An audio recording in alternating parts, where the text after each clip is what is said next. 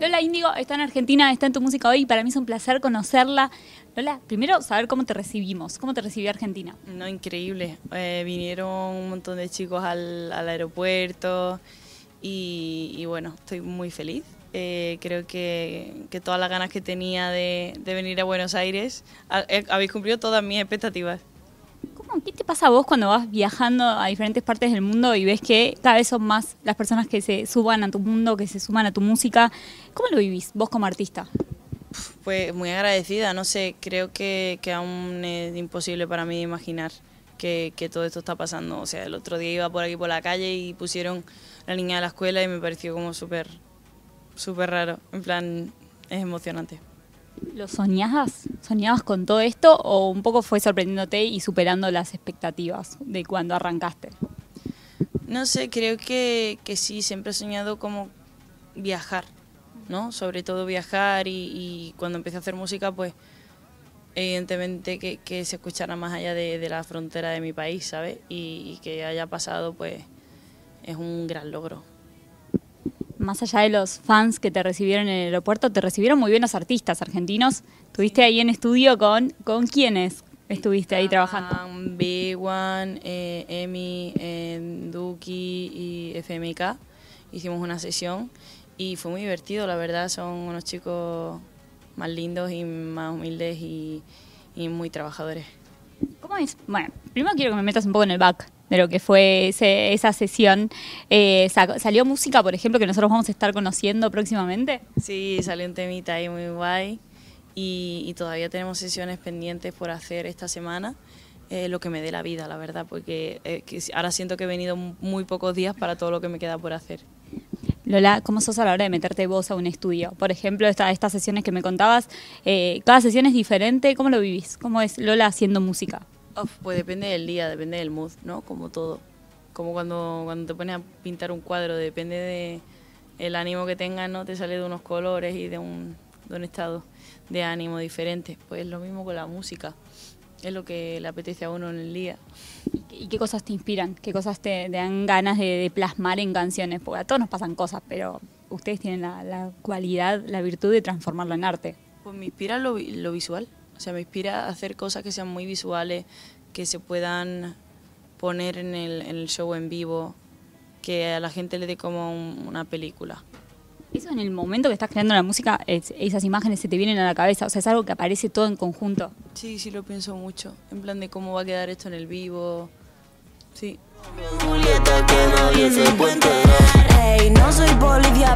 En el disco, en la línea, encontramos un montón de colaboraciones y hablábamos también cuando empezábamos la nota de Duki, de, bueno, de Emilia, de todos los que estuviste por estos días trabajando. ¿Qué tiene que tener un artista para que tengas ganas de, de meterte en un estudio a hacer algo o para que le digas sumate a una canción? ¿En qué te fijas? ¿Te fijas en el talento? ¿Te fijas en esta afinidad, en esta onda? ¿Es un poco de todo? En la personalidad. Me fijo en la personalidad. Creo que son muchas cosas. Es el feeling en el estudio, por supuesto, pero también que tenga como un- un- una gran personalidad que traspase la pantalla, que tenga ese carisma en, en un vídeo, en, en todo, no sé. Es, es conectar. Es eso, es la conexión y lo que a vos te provoca el- lo- eh, la persona. O sea, mucho más que la música por ahí que hace o que el talento que tiene. Sí, coño, hay mucha gente con talento. Mucha, mucha. Pero gente con una personalidad que, que te, que te conecte, te tiene que pasar.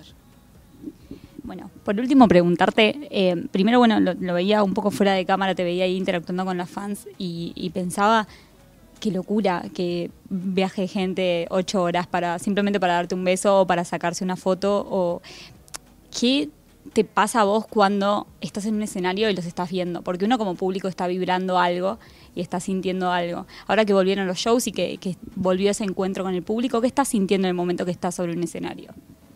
Eh, agradecimiento.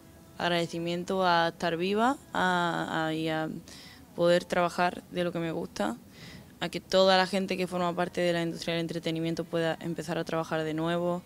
Agradecimiento, sobre todo. Ha sido un, unos años malos y ahora ya por fin se va notando que vuelve la alegría, ¿no?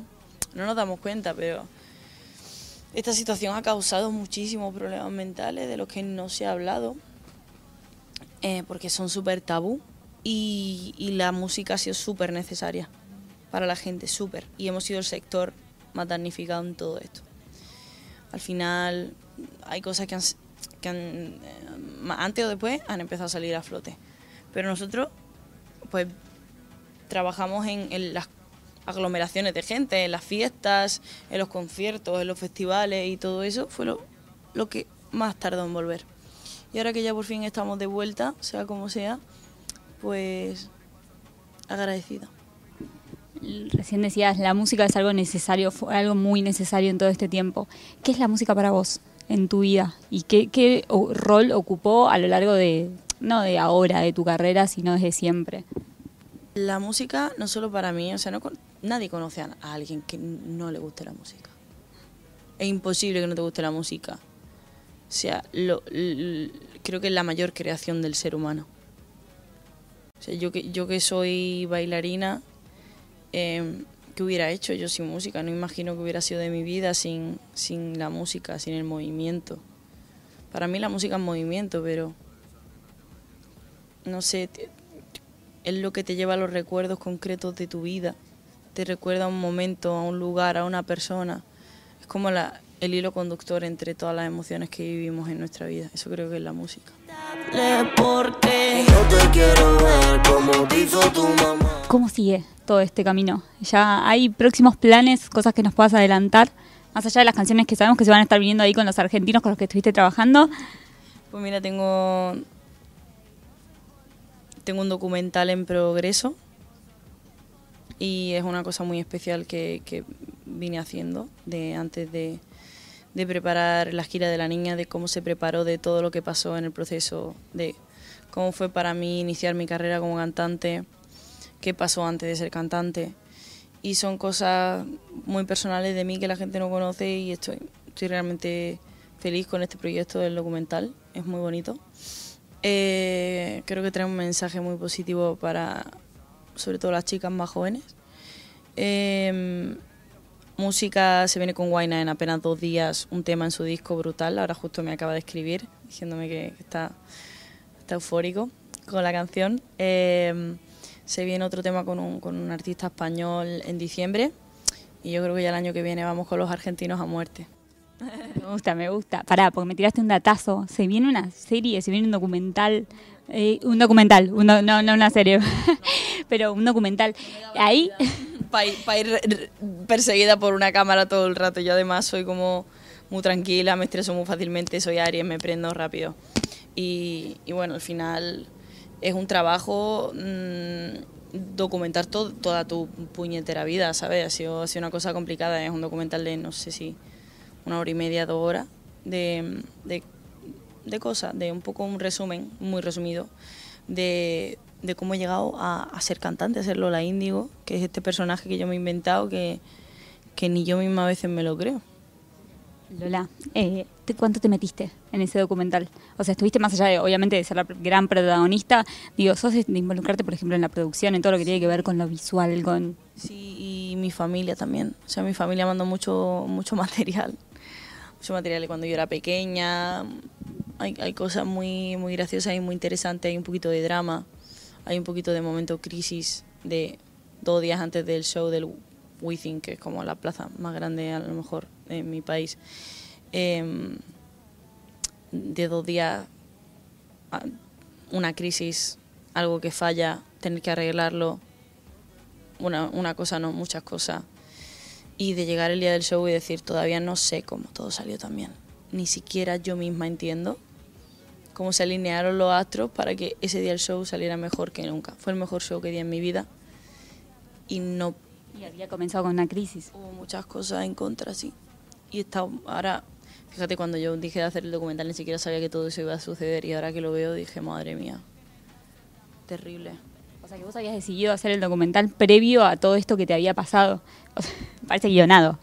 Sí, sí, sí. Y de repente, eh, una cosa que podría haber salido fácil, empezaron a pasar cosas, faltaban cosas. no, quiero hacer spoiler, ya que la gente lo que la gente vio el resultado y diría, ah, mira, qué bonito, tal. Pero hubo mucha tela ahí. ¿Cuesta en algún punto mostrar tanto eh, tu intimidad, tu vida, y no solo a través del ese documental, sino a través de tu música? ¿O no? ¿O no, hay, no se siente nada exposición? Nunca me ha molestado la exposición. O sea, ponte que yo entré a un reality con 18 años de baile y, y ya sentí lo que era el juicio del, del, de la gente, no del público, de la gente. El juicio de los demás muy pesado a mis 18 años, muy pequeña una niña. Y, sentir como la crítica, la falta de empatía que tiene muchas veces, lo cruel que puede llegar a ser la gente, eh, a veces es muy duro. Es muy duro porque es como, yo soy humana, respiro, me equivoco, em, digo cosas de las que luego me puedo arrepentir, puedo cambiar de opinión porque luego está todo esto del tema de la cancelación, de hace cinco años dijiste yo no sé qué y tal y cual. A mí no me ha pasado, ¿eh? pero por, ejemplificar con una cosa que está pasando mucho. Yo creo que la gente tiene derecho a cambiar, a aprender, a arrepentirse. Es muy importante arrepentirse y demostrar que ahora eres una persona diferente. Pero, pero hay que, si lo haces, tal. Por supuesto, si, eres un grandísimo hijo de puta, pues, pues mira, ¿sabes? Normal que te, que te, que te castigue la peña pero muchas veces noto como una falta de empatía de, de, eso. Todos tenemos un lado de, equivocarnos, todos hemos tenido algún mal comentario alguna vez, ¿sabes? Y, muchas veces se piensan que porque eres una figura pública que no, no tienes derecho al error, ni equivocarte. Y joder, es duro. Es súper interesante escucharte, no solo musicalmente hablando, sino ahora personalmente en esta charla. Me quedaría horas, pero te voy a liberar para que sigas con todas tus obligaciones. Gracias por el tiempo, gracias por la nota, por la buena onda y un placer tenerte acá en Argentina. Muchas gracias a vosotros. el que yo nunca lo cántame lo que yo así me lo gozo.